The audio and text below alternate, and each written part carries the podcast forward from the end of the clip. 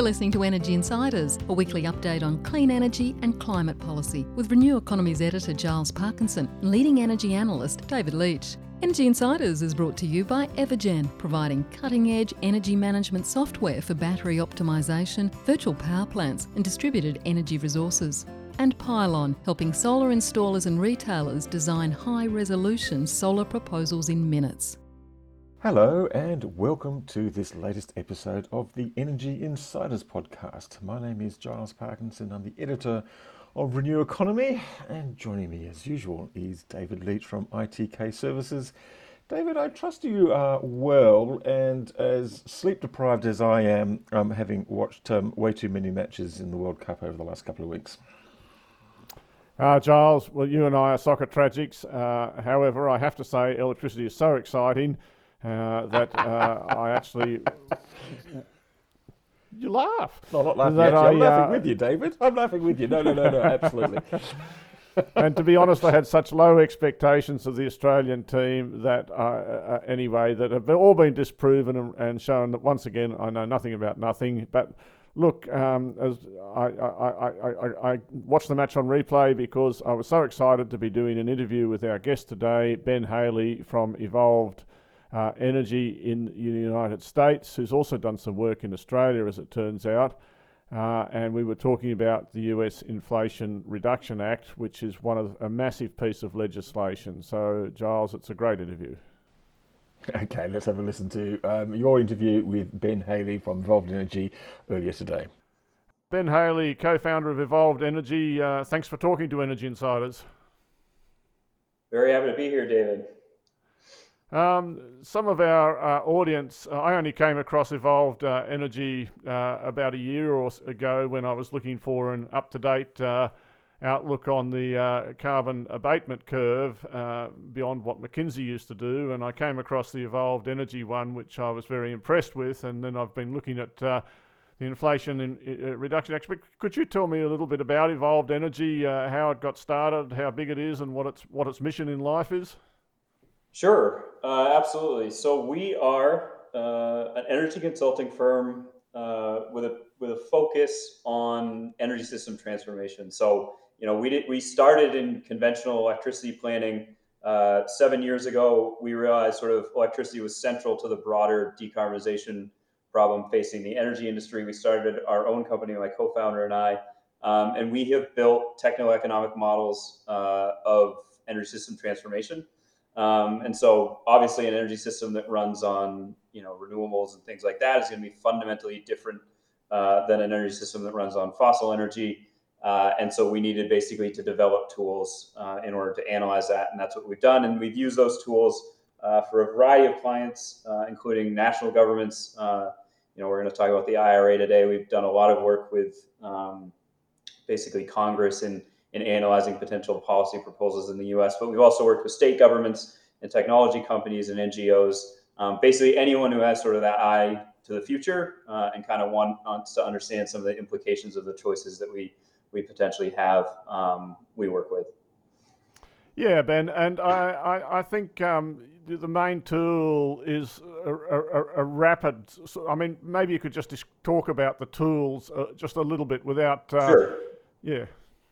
Yeah, so we we build basically economy-wide models, uh, and our you know claim to whatever small amount of fame that we have uh, is that you know we're one of the first ones to basically do a very highly resolved uh, temporal and spatial representation of decarbonized energy systems across the whole economy.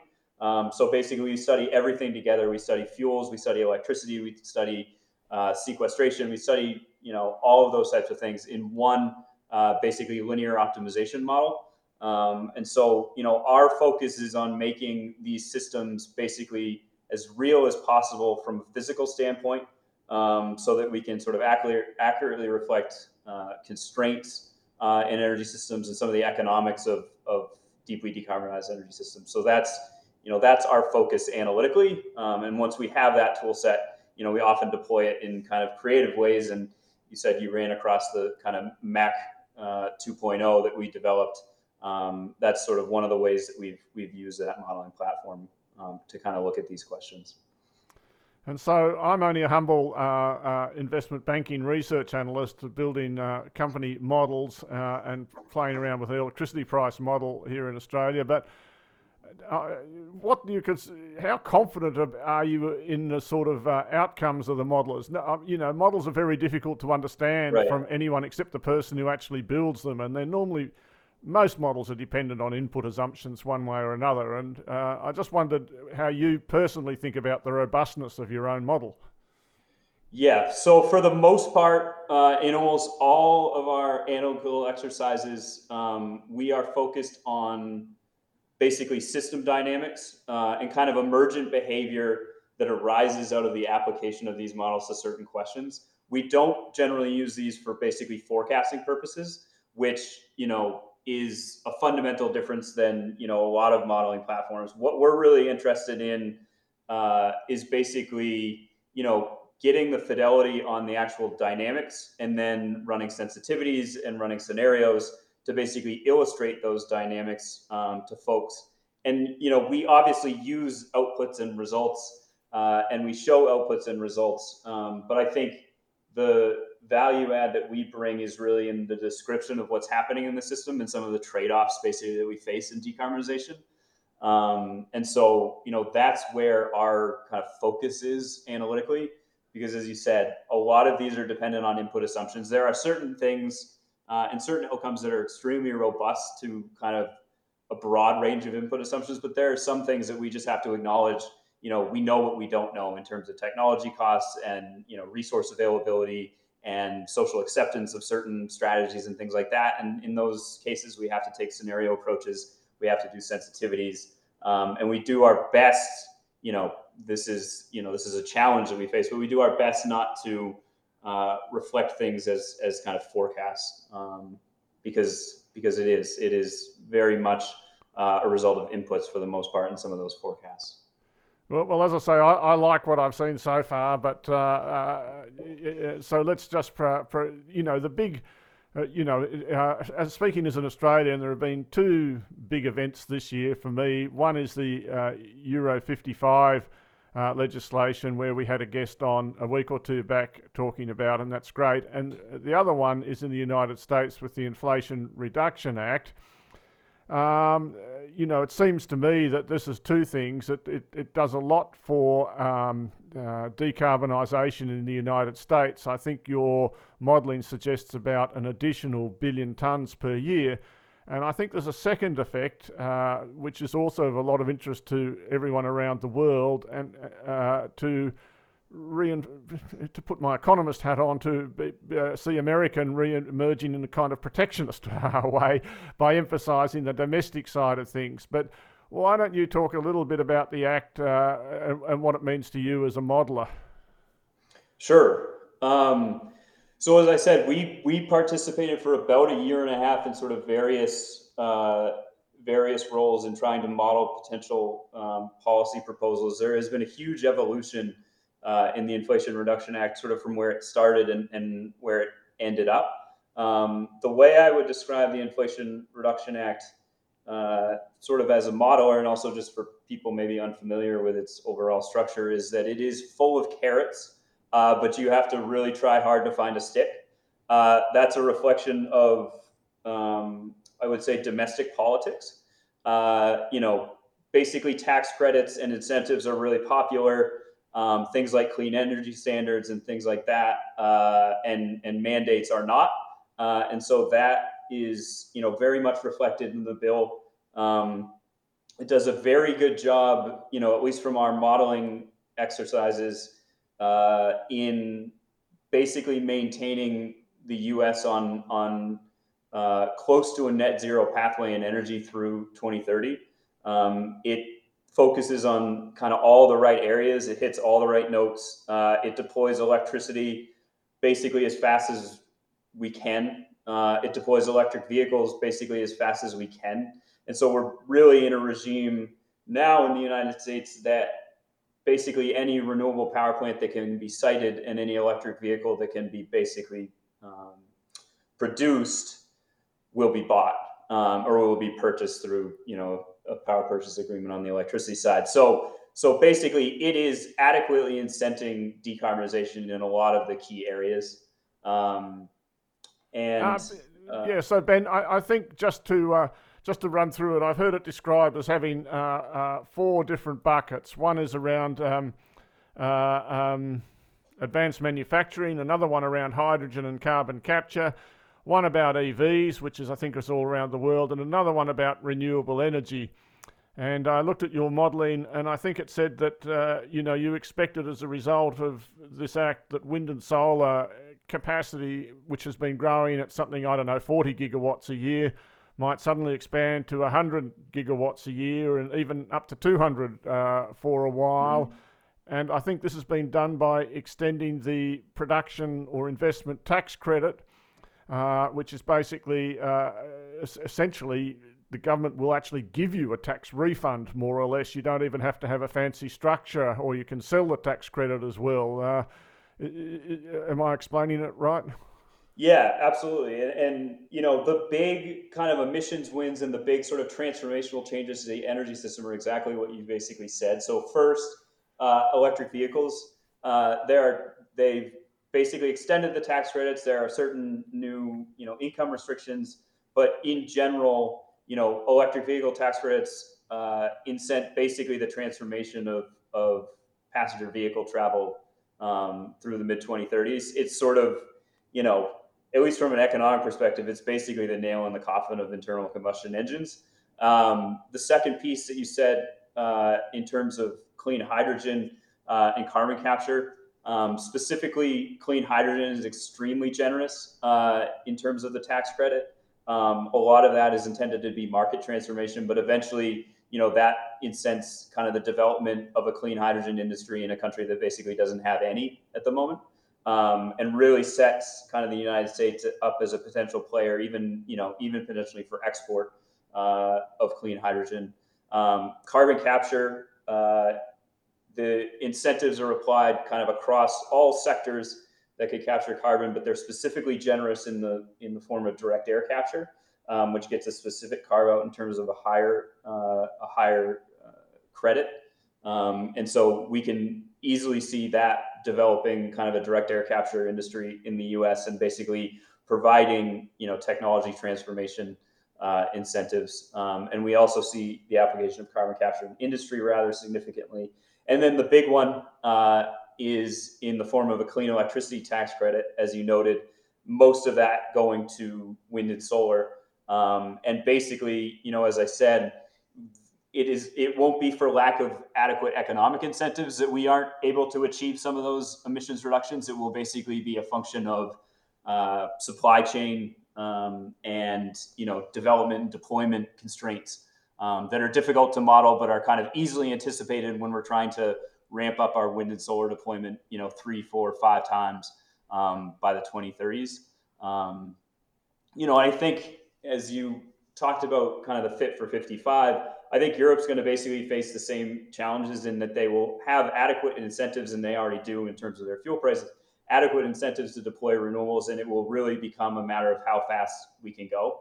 Um, and yeah, you know, I, that, I, I, that's yeah and I think how fast we can go is certainly in a very emerging uh, question, and no amount of tax credits is really going to buy uh, social license uh, for new yeah. transmission and stuff like that, and and that's an important issue that uh, maybe if we get time we'll come back to. But I just wanted to talk about the other side of it, which is the I guess the way the tax credits work, there are, as I as I read about it, there are adders. That is, you can get bigger tax credits if you do additional things, uh, which particularly in this case mostly relate to manufacturing in the United mm-hmm. States, or in the case of uh, uh, carbon capture and stuff, if you actually put your um, or, or even your wind farm or do something at an existing coal or gas plant, you, you can get more credits than if you uh, put it out in the Nevada desert or something, uh, if I'm reading it right. I just wanted to talk about the cars for a minute. The tax credit is like a 7,600 US dollars, as I recall, uh, and lasts uh, for the next 10 years. And you can get a 4,000 credit for a second hand car, which is uh, also terrific. But uh, as I understand it, the car has to be assembled in North America. And the harder part, I guess, is that the battery and the minerals uh, have to be can't come from countries like China. Whereas if I look at EVs, most of the uh, batteries these days are actually made in China. I just wondered, I guess, what, how do you think about that? And am I talking about it right as well? Yeah, you absolutely are. So the the IRA and kind of the nature of it, it clearly set up basically kind of demand side provisions to influence uh, basically the location of production facilities and manufacturing within the United States. Uh, it did so in the form of basically tax credit adders, as you noted. Um, so, for example, um, you know the uh, on the renewable side, you know the share of certain components that come from the U.S. allows for eligibility for this additional sort of 10% tax credit. Um, and so there are incentives like that, and incentives, as you said, on the EV side um, for you know assembly in the United States, and also you know related to basically the batteries and that supply chain. I think it's important to, you know, I would say it's important to reflect that the time at which the IRA passed and the time that we're in now. I think you know there is an element uh, of protectionism, you know, as traditionally understood in terms of you know, trying to incent green jobs in the U.S. But I think the actual in, intent of this was actually much broader and relates to basically two two sets of circumstances. One, uh, which is COVID, which obviously we saw huge supply chain disruptions with that. The second is Russia, um, and obviously, basically, the weaponization of energy supply. Um, I think in that context, it's important to basically understand these domestic provisions really as they relate to national security as much as they relate to basically jobs. Um, and so I think the onshoring of things like critical minerals, the onshoring of supply chains in batteries, the onshoring of supply chains in renewable production um, is really related to sort of, uh, you know, a reaction to uh, a reaction to globalization and sort of the circumstances that we arrived in uh, I, agree. It's a reaction to globalization, yeah. and, and, and the economist in me wants to say that not everyone benefits equally from free trade, but overall there's a there's a net benefit, and and to the extent that you restrict free trade, um, then there will be be costs. But and specifically. Ben, I guess I, you know, you've mentioned on the actual uh, supply constraint, in a sense, uh, there's enough mm-hmm. carrots, mm. but but you know, can we actually do it? And I'm just asking curiously uh, whether you think the emphasis on doing it within the USA is actually going to, in reality, introduce more friction. Well, I think, you know, I think it has the opportunity. I think it has the opportunity to basically uh, slow deployment, specifically in the early years, potentially. Um, you know, as compared to a counterfactual where we provided the full tax credit and the adder to to to basically EVs or renewables from wherever they come, right? I do think that basically, you know, in that counterfactual, yes, there are obviously existing supply chains in other countries that could more easily supply those, um, you know, those components, and you could basically see some amount of friction and a slower deployment in the early years uh, I think that that's a possibility. Yes, I think the question is whether that was ever a real possibility or those become additional in the sense that you know the alternative was basically the, the base tax credit and those adders not existing and then in that case you know if it is slow from a domestic manufacturing and domestic deployment standpoint then there's nothing basically restricting the ability of some of those other countries they're just not being you know additionally incented I think that's the like I think that's the idea is that there is some still flexibility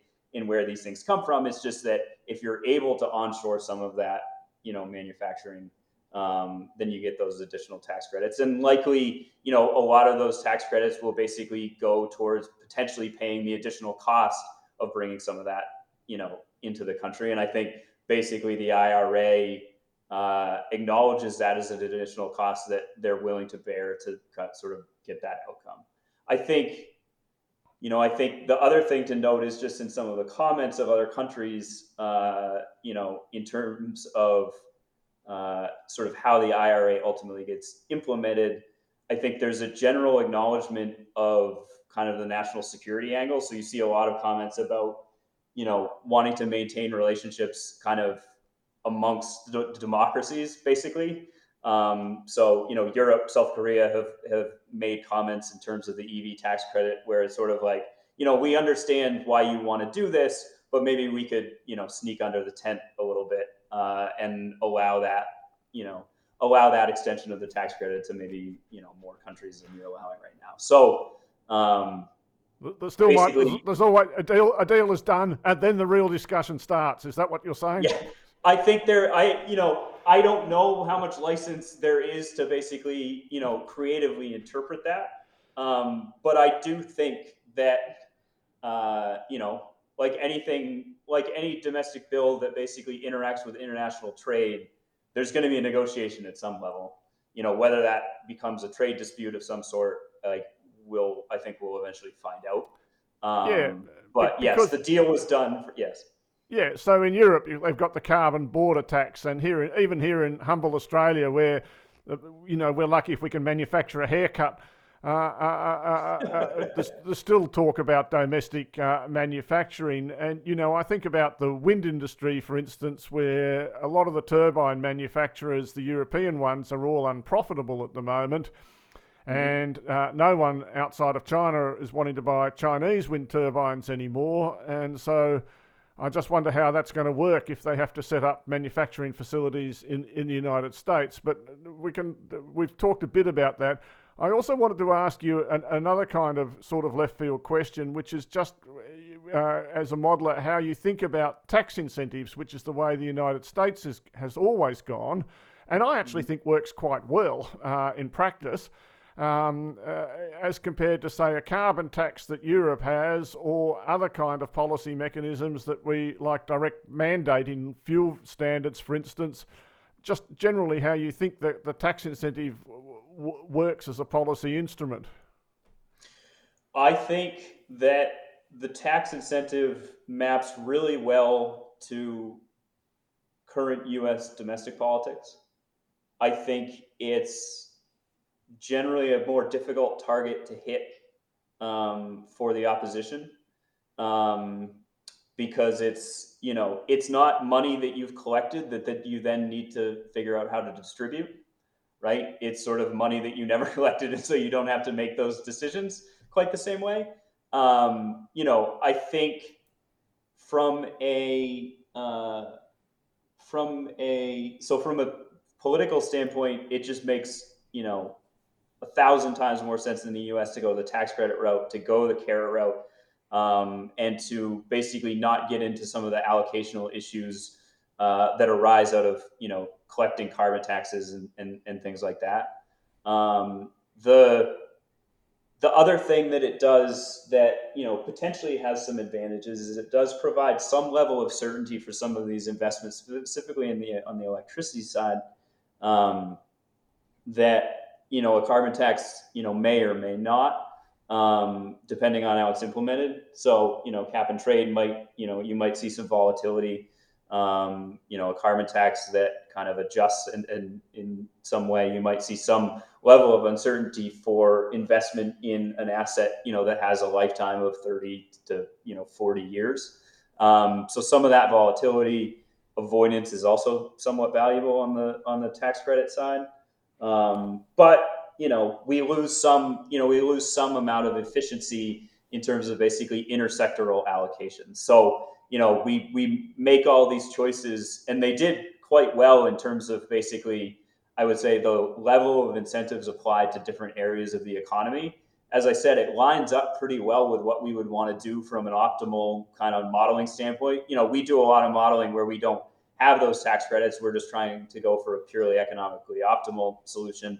Uh, and really, if you kind of squint at the IRA, it's not very different from that. Um, you know, there's some additional technology transformation, but in general, you know, those incentive levels are set uh, pretty well. Um, and so if there is basically certainty at some level of what you need to do, and there is in the sense that you need electrified transportation, you know, de- decarbonize electricity, uh, and those end up being kind of the biggest you know single levers in the IRA. Um, so, so, so let's, just, let's just talk about them for a second, Ben. The, the wind and the solar. It's the, it's kind of if we leave put the EVs to one side, the the, the, yep. the biggest thing that jumps out at me is the is the growth in wind and solar, and and, mm-hmm. and looking at what I see happening in Australia, uh, uh, makes me want to ask questions about transmission and and firming mm-hmm. stuff. But I just want to talk about the wind and solar itself why in the model does that does does the um, installation rate you know treble and quadruple quite quite quickly? What what actually drives that in the act that wasn't because you had investment tax production tax credits before, didn't you really, or is it just the duration of them? What, what makes it no, grow so quickly? Yeah, so we were in a regime where basically the production tax credit um, was expired, uh, and the investment tax, at least for some resources, and the investment tax credit had declined uh, in solar. Uh, and so basically, this extends that. It extends that into a regime of declining renewable costs, and it extends it in a it extends it in basically a flat manner. So what you have is renewable costs continuing to decline, a production tax credit uh, that doesn't decline, and actually can start getting applied to solar, where previously it was only the investment tax credit applied to solar. And so effectively, what you start to see is you know, in terms of a PPA price, you start to see, you know, 40%, 50% reductions um, in in that basically levelized cost of electricity when you take into account that production tax credit. Um, and so effectively, you know, you're in a regime where you've halved the cost of renewables in some cases uh, for purchasers, um, and then suddenly, you know, that that price against even just running a gas plant or running a coal plant starts to be competitive as opposed to previously where you know you'd have to maybe displace the capacity of some of those things. Just running it uh, and basically displacing that energy becomes cost competitive when you take into account the production tax credit. Um, and so that really basically turbocharges the deployment so, so what are we talking about? Uh, LCOEs, or as I would like to think of them, long-run marginal costs of about right. prices of about what US thirty dollars a megawatt hour or so thirty five? No, with with production tax credit, we're talking LCOEs in the ten to fifteen dollar megawatt hour range in some cases at the lowest end. Um, but that's yeah, that's pretty yeah, exciting, so, isn't yeah. it? You know, I mean yeah, that, that, that, yeah. Sorry, yeah, no, no, it, it, it really is, and you can. I mean, you know, you're you were saying what what the model is excited basically is what we see, and that's like effectively the model wants to build it as fast as you let it. Um, because that production tax credit is generous enough. You know, renewable costs have declined enough, uh, and the resource availability in the United States is exceptionally good. And so you kind of combine all those factors with a reasonable, you know, natural gas price forecast, which is elevated from a few years ago, and suddenly basically you're in a regime where you know we're getting out of, you know, we're getting out of burning gas and coal almost as fast as we can. Now, what about the uh, so t- US 10 to 15? Because I, I must say, here in Australia, we've also got a g- good resource, but what we have seen for a variety of reasons this year in calendar 2022 is a 30% increase in costs, mm-hmm. uh, whether you look at wind or solar or, or, or batteries. Uh, and no matter how good your learning rate is, it takes takes a few years to get that 30% back again. Um, I guess when I think about it, all that growth in wind and solar, it will require more growth in, in, transmission and also in firming. The IRA doesn't do that much either for, say, batteries or pumped hydro or transmission, does it really? It does have a tax credit uh, for storage. Um, it doesn't specifically incent uh, transmission. That was one of the provisions actually they got left out. Um, there was a transmission incentive. Um, but to be honest, in you know in our analysis, the problem, the transmission problem, is not an economic one, and so you know there's basically you know all of the transmission is economic even at the price that we think it will be. Um, and the real problem basically is kind of this stickiness in terms of deployment. It's basically siting, uh, it's permitting, it's all those types of things. The U.S. lags behind almost everyone uh, in terms of uh, permitting and siting timelines. Uh, there is, you know, discussion uh, about siting reform um, kind of working its way through uh, the U.S. government now. You know, the prospects for that you know, who knows?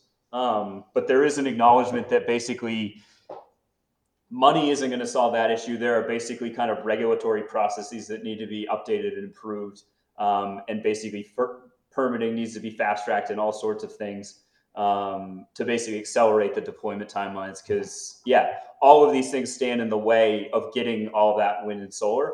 Um, I think the economics of of balancing that wind and solar are actually quite good from the IRA from the perspective of it does incent batteries uh, and it also incents clean hydrogen to the extent that you know if one of the principal issues uh, is is actually over generation, right? We have too many renewables at a certain time.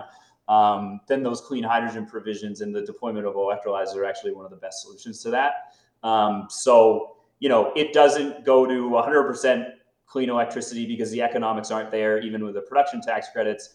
But it gets into the you know it gets into the upper 70s, low 80s, which is just not where we would have been without it. Um, yep. So we don't reach the the worst of the balancing problems, uh, and the balancing problems we do hit uh, are kind of adequately incented, I think. Yeah, it's pretty hard to be the worst, uh, I might say, at, at um, uh, planning, um, at least uh, because around yeah. the world it seems to take, you know, seven or eight years to uh, get planning for a new wind farm, for instance, in what I've seen so far. I mean, you have to do, you know, often a year or two of bird studies and that sort of things. And I guess, you know, also uh, we've seen in Europe and certainly in Australia that renewable energy zones uh, as a kind of way to um, mm-hmm. approach that process uh, to improve it. Uh, you, that's a different sort of topic to what we're on today, but just might quickly ask uh, uh, before we get to the end of what we're talking about, how, how you, you must be seeing some of that in the USA as well. Yeah, we absolutely are. Uh, basically, you know, we do a lot of land use studies. Actually, you know, so we do we do these energy system analyses consistent with some of the land use constraints that you raised, and and you know, it is an opportunity to basically for stakeholders to understand some of the choices. I think, in general, in general, the environmental community has come around to the idea that the you know most important thing is deploying some of this wind and solar, you know, with appropriate cautions applied to, you know, just not unfettered development. But I think the idea basically is that they can be proactive.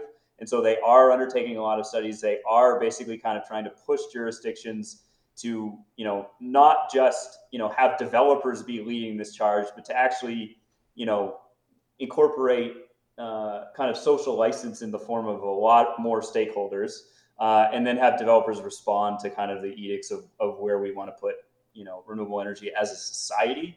Because at the scale that we're talking you know there are necessarily trade-offs and they come in very different forms uh, in terms of types of land that's that you know we want to basically open up for renewable development um, in terms of the type of communities that we want to basically incent renewable development to flow towards. Um, and so yeah this is a social choice uh, that we have to make. And, you know, at the scale that we're talking, uh, you know, if we don't make it, I think the risk is uh, that we have kind of a, a, kind of broad reaction to this unfair development, uh, or we just do it really poorly and, and, and get kind of inefficient outcomes, either economically or socially. Um, yeah, so, yeah. Yeah, so I so I guess you in your model you build in some kind of constraint as to how much wind is actually possible to be built built in a year. But let's let's not talk about that. I'm actually, I suppose, more interested, you know, as as someone that looks at these things globally, and I look mm-hmm. at a country like Japan and their cost of energy, you know, and why they're so slow to decarbonise is because they're mm-hmm. worried about becoming even more relatively less competitive if I um, you know if they have to switch to hydrogen or something. But it seems to me like US manufacturing when it hears about 10 to 15 dollars you know if you're an aluminium or or or, or a, um, a plastics or someone like that you, those those must be quite attractive numbers to you as, as a manufacturer in general never never mind uh, anything else. Yeah, absolutely. I mean, one of the interesting things is basically the IRA uh, energy system costs come down. I mean, it's not surprising, but basically, we take a lot of basically the uh, payment for energy off of private books and put it onto the public ledger. Uh, and so, in the form of tax credits, you know, we're basically subsidizing all energy consumers. And so, you know, as you said, like electricity prices going down, right? That's a thing that that that's a thing that's potentially exciting, at least on the generation side. Um, and so it is a huge transfer, basically from private consumers to um, to kind of the the tax rolls or the government, basically, um, in in terms of avoided avoided uh, taxes collected. And so, yeah, we actually see energy costs coming down. You would hope that that would have basically some uh, some effect on kind of promoting domestic manufacturing. Um, but the U.S. already has pretty attractive energy costs, right? A lot of their uh, industrial growth is driven by kind of low natural gas prices, um, and so you know this is just another form where you know potentially the U.S. has a competitive advantage in terms of energy prices. Um, so yeah, I can I can imagine it having an impact there. Yeah, so I, I, this is the thing, you know, when you look at it, uh, China's the most energy intensive large economy in the world by far, and it's all coal based, and they're, you know, mm-hmm. consuming something like four and a half billion tons of coal a year now, and that has to be very uncompetitive on straight economics, I think, as time goes on. I mean, uh, uh, as it has to try and compete with essentially lower uh, energy cost systems uh, like the USA and I think Australia will be able to have. Ben, is there anything else that any other points that you that you wanted to make? Are, are you, are you planning on doing anything down here in um, Australia at any stage? Or I suppose the United States is large enough to keep any any organisation going for a little while. It, it is, but uh, funny you should say that. We um, did the modeling behind um, the Net Zero Australia report, which actually was a uh, follow up to our Net Zero America project. Um, and so um, we actually did quite a lot of uh, modeling and analysis um, for that project. I believe draft results have been released and, and final results will be coming this spring. But um, Australia is in such an interesting position in terms of you know being a fossil energy exporter and imagining a future as potentially a decarbonized fuel exporter and what does that mean for you know all of the things that we're talking about in terms of land use um, social license of decarbonization, all those types of things. So that's been really interesting. We've also done a lot of work in, in Europe. So that Fit for 55, um, you know, I'm very familiar with that. I think, you know, one thing I would say is um, I think let's not understate the the impact that the IRA might make in terms of lowering technology costs, um, hopefully for everyone in the long term um, right? We know that a lot of these technologies are at the early stages of their learning curves. This is basically government um, buying them at that point, uh, and hopefully buying down those costs. Um, and ultimately, you know, that will have benefits for everyone. And that is, you know, a large part of kind of the contribution the U.S. can make towards deep decarbonization. Uh, is buying down those technology costs, making those technologies lower cost and, and available to other countries. Um, that you know wouldn't wouldn't go this route uh, unless that kind of green premium did come down. And so you know hopefully there are knock-on effects of this past just kind of our pure emissions accounting within you know the U.S. borders and how does that relate to the you know uh, nationally determined contributions and things like that. It, I think this bill is big enough. Um, I think uh, to have an impact around the world uh, in that sense. Um, and so I think we're pretty hopeful uh, on that. Yeah, yeah, well. yeah. I, I, you make a very good point. Uh, one I'd already uh, noted that you know that uh, you know the learning rate depends on the global rate of production, and you know uh, the old motto of "Think global, act local," and uh, is remains as true as ever. And there's no question that the USA. Uh, uh, is not uh, a Dundee, not a fading force just yet, or maybe, um, right. and what it does is, is is very very important. Ben Haley from Evolved Energy, thanks very much for talking to Energy Insiders. There's a host of topics I, I never got to, but there's uh, I feel for our listeners, there's only so much electricity we can ever talk at one time. And uh, thanks again. Appreciate it, David. Thank you. And that was uh, Ben Haley from Evolved Energy um, in the US. Um, the Inflation Reduction Act. Certainly, David's going to have a lot of implications for what's happening, um, not just in the US. I mean, talking about the sort of, you know, the ability to deliver wind and solar at such low prices, but also has implications on what's happening in Australia. I think um, both Fortescue and uh, Quinbrook have been talking about this in the last couple of um, weeks saying that you know really puts the pressure on Australia and other areas, Europe, to kind of match that. Otherwise, the US will be so far ahead of the rest of the world um, and will dominate this um, this nascent and um, ever hyped um, hydrogen economy. Yeah, yeah. US ten to fifteen dollars uh, for uh, uh, PPA prices um, uh, for wind and solar is, is certainly very exciting to consumers of electricity. I would have thought. Uh, there's up to 200 uh, million tonnes of abatement that they're aiming for, I think, in, in carbon capture.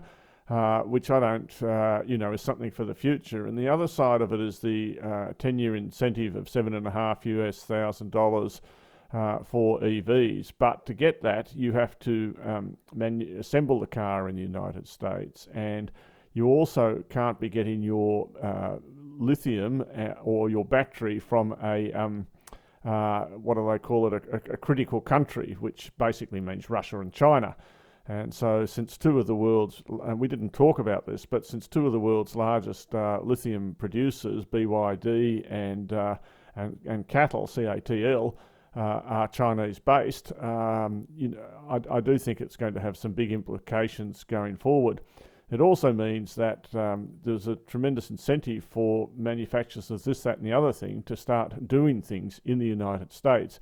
And this is kind of a global trend, as far as I can see, towards uh, getting away from free trade and trying to do everything in, in the country for, for various reasons. Uh, security and jobs seem to go hand in hand. So there's a lot to think about it, Giles, and we've yet to see it uh, play out. But I guess the key point is that in terms of wind and solar, uh, where you know the US has been um, constructing about 40 gigawatts a year, and that's expected to go to 100, 150, 200 gigawatts over a year over the next five or six years, and that, you know that will benefit everyone because it will uh, see learning rates, you know, and, and cost reductions uh, come through as from the higher volumes. It's going to be interesting because Australia keeps on talking about and dreaming of trying to sort of repeat the success of the US and other countries and becoming a manufacturer, not just simply sort of exporting sort of you know minerals and digging things up. Now, of course, um, it's um, in into the future. Um, the coal and the gas exports will dry up, and maybe they'll be replaced by the critical minerals and the whole battery chain. But you know, there seems to be an ambition to go beyond that. We've seen the um, new um, fund being launched by the Labor government has three billion dollars set aside in a CEFC type fund, which will sort of you know um, direct funds towards supporting local manufacture of um, you know things for solar and wind, if not the whole thing, and, and, battery storage. But there was a survey by Bloomberg NEF just a couple of weeks ago, just sort of pointing out how far Australia has actually fallen down in the battery chain still, yeah, all the minerals you could possibly want, but still really very, very little in terms of sort of added value. And I guess that's going to be the challenge in the future. And I don't think we can match those low prices, um, David. I, I, suspect that the um, the prices for wind and solar in Australia have, um, for, for new PPAs has gone up quite considerably from the low point of a couple of years ago.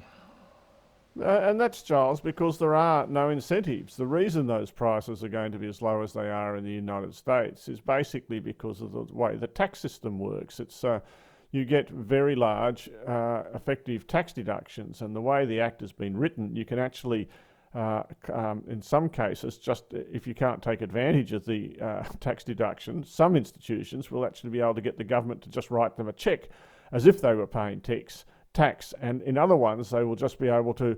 In the past, when Infigen had most of its assets listed in the United States, you have, used to have this thing called tax equity, which was a complicated structure to share the benefits around between, you know, like a, a bank or someone that had tax that, that it wanted to uh, reduce. Uh, and a company like Infigen that that had uh, didn't was generating the tax credits but didn't have any uh, taxable profits. Now you'll be able to sell your, under the new act, you can just straight out sell your tax deduction to anyone that wants to buy it. So there's a, look, there's, all of this has got a lot to play out for, but my point is that uh, really that the tax deduction system in the United States, which we can compare with the carbon price in Europe, Australia doesn't have either of those things. We've got a lot of intention and a great resource, but uh, other than the REC price, uh, which is still high but uh, has a definite sunset on it, we, we don't, and, and there's no support for batteries, for instance. Uh, um, uh, we, we, we, we, we don't have, in my opinion, uh, as clever a system as the United States has come up with. Uh, it is all carrot in the United States and no stick, uh, but my experience is people like carrots, Giles. I don't know about you. well, grated carrots on my salad I like very much. Um, look, it's interesting you say that, and that um, hence the calls I think sort of from, from, from many parties for some sort of um, energy storage target. Um, now, clearly, um, states like Victoria and New South Wales and Queensland have all have come up with their own individual schemes to sort of try and um, ensure that some storage is built. But um, it's sort of, you know, it's sort of really different from state to state, which is sort of pretty confusing. We probably need more of a national program, but I'm not too sure we're going to get any national programs the rate that we're um, going at the moment. Um, David, there's been. Well, just talking about national programs, Giles. I mean, uh, you know, this, and uh, you raised that, but of course we've got this terrific fight over gas and coal uh, price caps. Uh, uh what do you have any uh, thoughts about that, or, or, or should we just leave it for another time? Well, we won't wait until we've actually sort of got it confirmed. But look, um, I, would actually be very interested in your view, David, on um, really uh, I've been too busy sort of doing other things to think about it too deeply enough, apart from sort of thinking that um, it might be a short term political decision, but no one seems to like it, um, apart from a few big consumers. And there's probably a smarter way of going around this. Uh, I would have thought a windfall tax um, on super gas profits and sort of playing it back into consumers but like a price cap, um, the gas producers don't like it, most of the states don't seem to like it. I don't think anyone in the renewable industry really likes it because they think it sort of delays the sort of inevitable transition to renewables. So, can you think of a reason why we should have it, David? Uh, no, and I think uh, I, I think it's a poor outcome myself. Uh, uh you know, basically why the states don't like it is they lose royalties. If you're Queensland and uh, and, uh, and producing a lot of gas, and suddenly there's a, a, cap on the price of gas. Well, they get their royalties on the wellhead value, so it's it's different. But in, in New South Wales, if you put a price on uh, a cap on the price of coal, then New South Wales will lose coal royalties, and the same in Queensland. So Victoria doesn't mind; they don't have any royalties to worry about. you know, it's a nutty way of doing it. It's just, uh, in in in my opinion, and I don't actually really personally approve of reservations. I'm a bit more of an old school, uh, fairly. Uh, economist that thinks that markets uh, are actually a good way to do things in the long run and they sort things out. But people don't trust markets. They, they always think government intervention uh, will produce a better result. They don't trust consumers to be able to work things out for and producers to work things out for themselves. And uh, uh, well, whilst, whilst the market.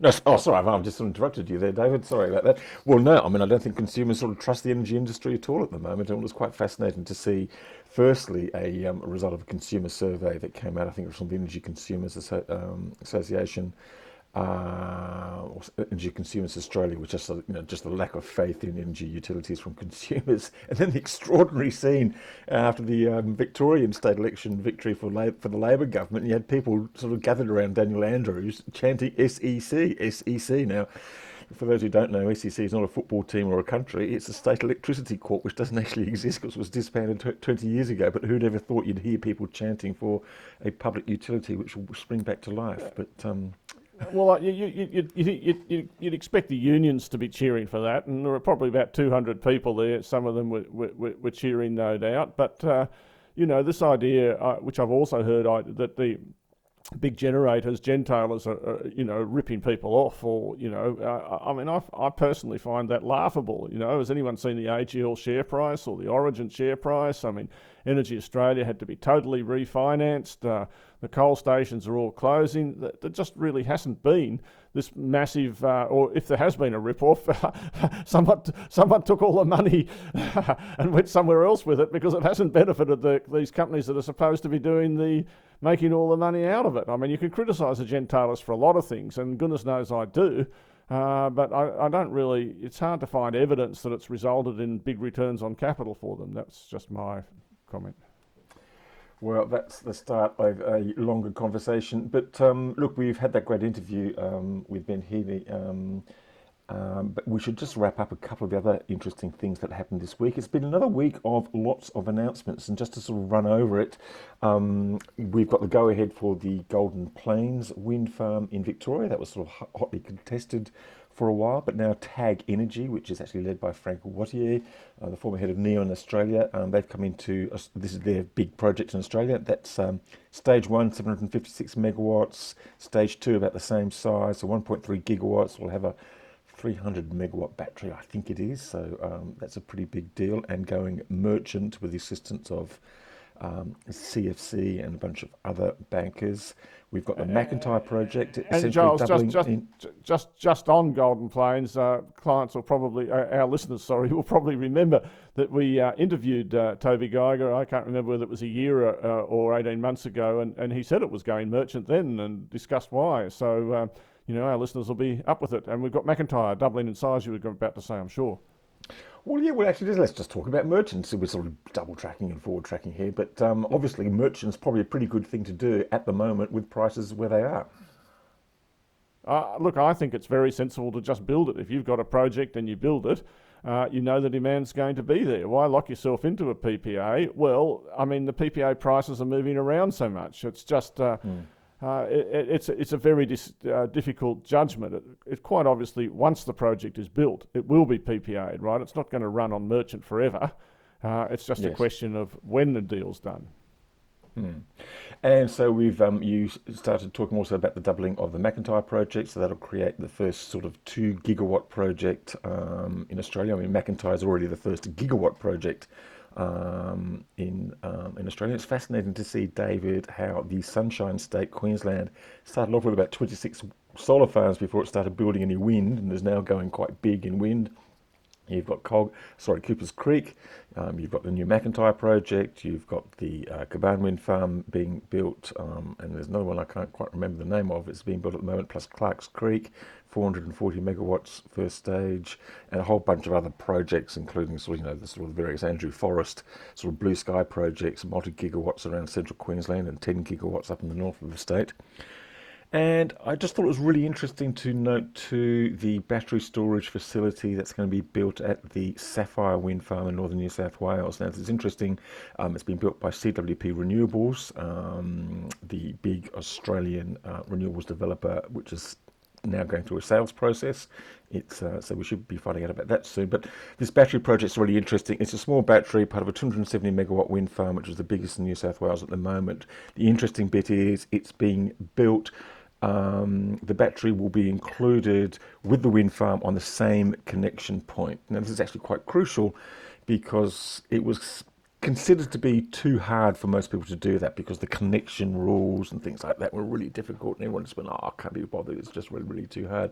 But it's fascinating to see that CWP Renewables have actually gone ahead and done that. Um, I'd actually like to know more about why it is they've done that and how they've done that because I think it'd be a really, really interesting thing for the rest of the industry to to, to learn. I mean, they'll find out eventually through the um, through the um, the learnings program, which is supported by the New South Wales Emerging Renewables Plan. But it is the first battery to be fitted to a pre-existing wind or solar farm, sharing the same connection point. So it's not oper- operating separately; it's actually operating as part of that sort of wind thing, and that will enable them to sort of provide firm contracts and things like that. So we expect to see more of that. And um, I'm not too sure if there's any other news apart from David. I think um, AEMO came out with its engineering um, roadmap to reach 100% renewables. Now we're talking about 100% renewables for half-hour periods, sort of moving into hours and days. Fascinating document, 100 pages, kind of seeing where we're at, how close we are at it to now, but the work that AEMO says needs to be done before we actually do get there. And we do hope to have in our next episode, or at least the one after that, an interview with um, one of the senior AEMO people who can walk us through that. So I'm very much looking forward to that interview, and we'll dive into it a bit further at that time.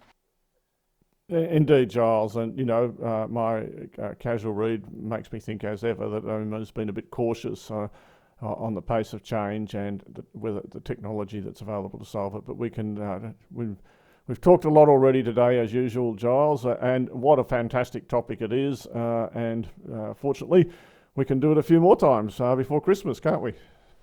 A couple more times, absolutely, and we'll see if we can actually get to 1 million listens for the 2022 calendar year, which would be a first, and um, much appreciated to all the people out there who listen and enjoy um, the podcast and give us such good feedback. And of course, thank you very much to our sponsors, uh, Pylon and Evergen. Um, thanks to Ben Haley from um, for joining us today in the podcast. Thanks to you, David, for doing that interview, and we'll be back again with another episode of Energy Insiders next week. Bye for now.